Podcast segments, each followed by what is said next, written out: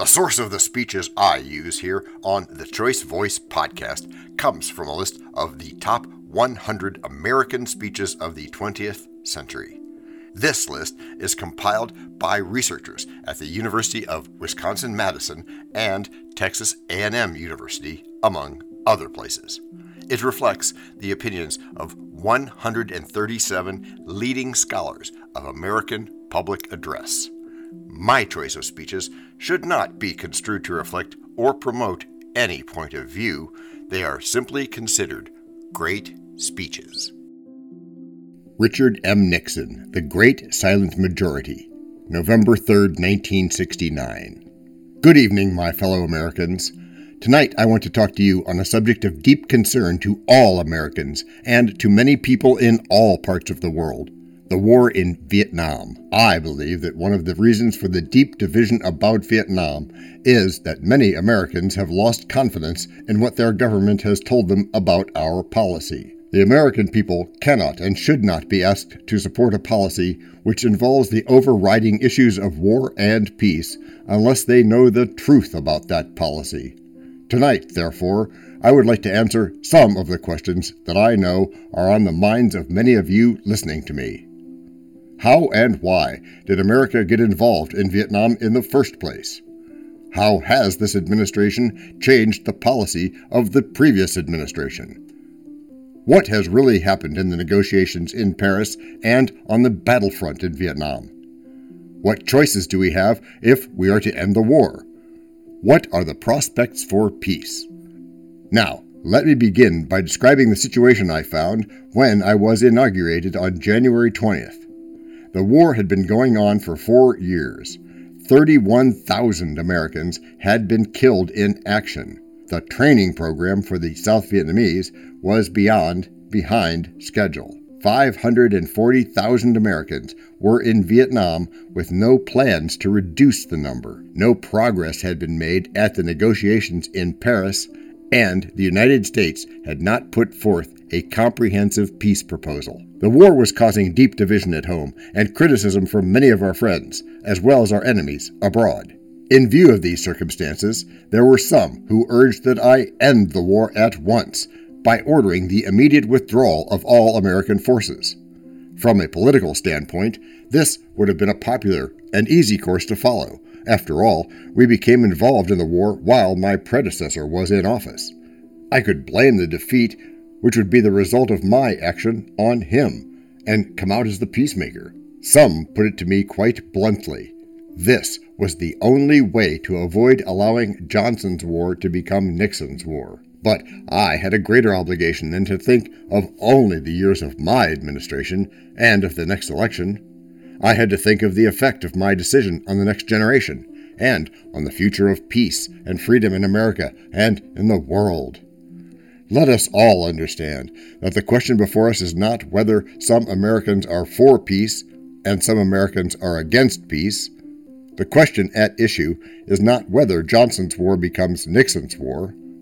The great question is how can we win America's peace? Well, let us turn now to the fundamental issue. Why and how did the United States become involved in Vietnam in the first place? Fifteen years ago, North Vietnam, with the logistical support of Communist China and the Soviet Union, launched a campaign to impose a communist government on South Vietnam by instigating and supporting a revolution. In response to the request of the government of South Vietnam, President Eisenhower sent economic aid and military equipment to assist the people of South Vietnam in their efforts to prevent a communist takeover. Seven years ago, President Kennedy sent 16,000 military personnel to Vietnam as combat advisors. Four years ago, President Johnson sent American combat forces to South Vietnam. Now, many believe that President Johnson's decision to send American combat forces to South Vietnam was wrong.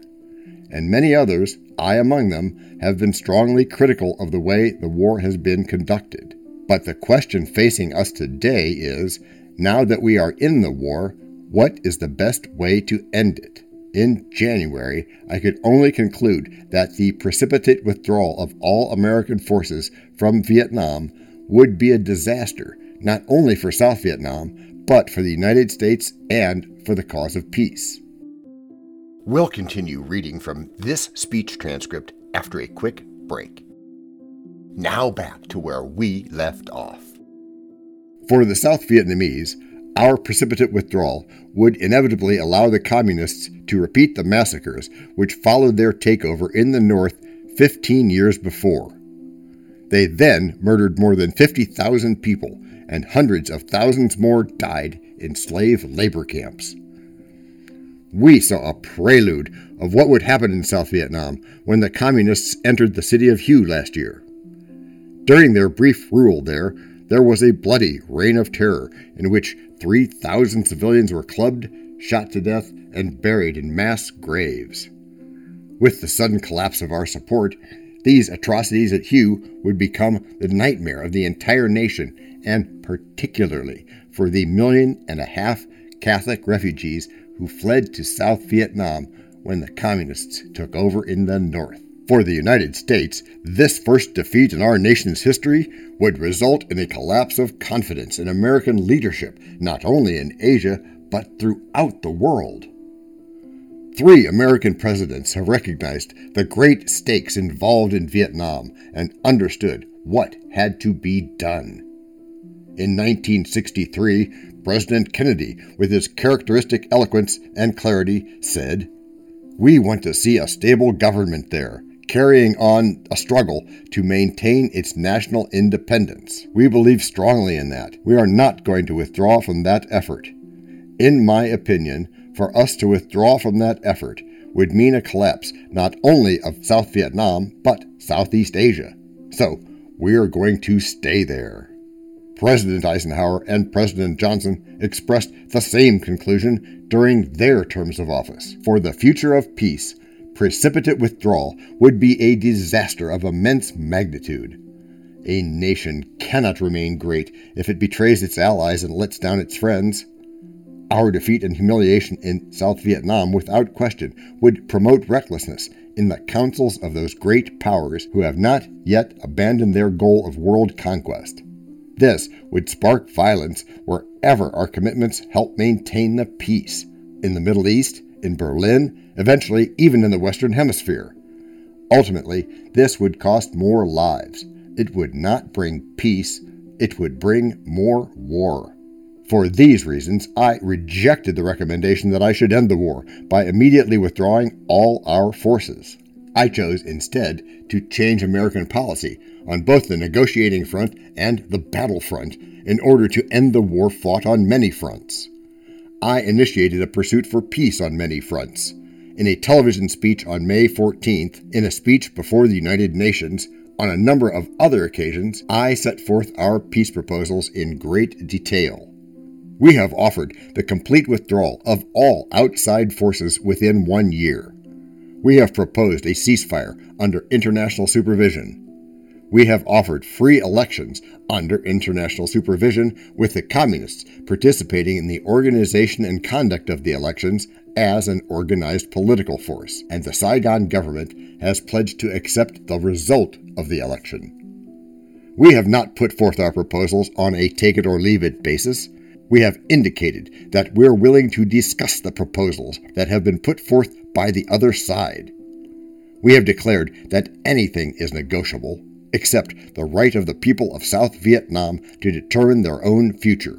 At the Paris Peace Conference, Ambassador Lodge has demonstrated our flexibility and good faith in 40 public meetings. Hanoi has refused even to discuss our proposals.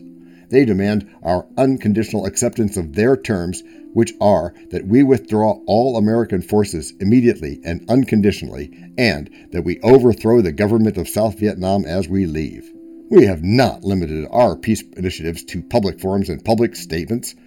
I recognized in January that a long and bitter war like this usually cannot be settled in a public forum.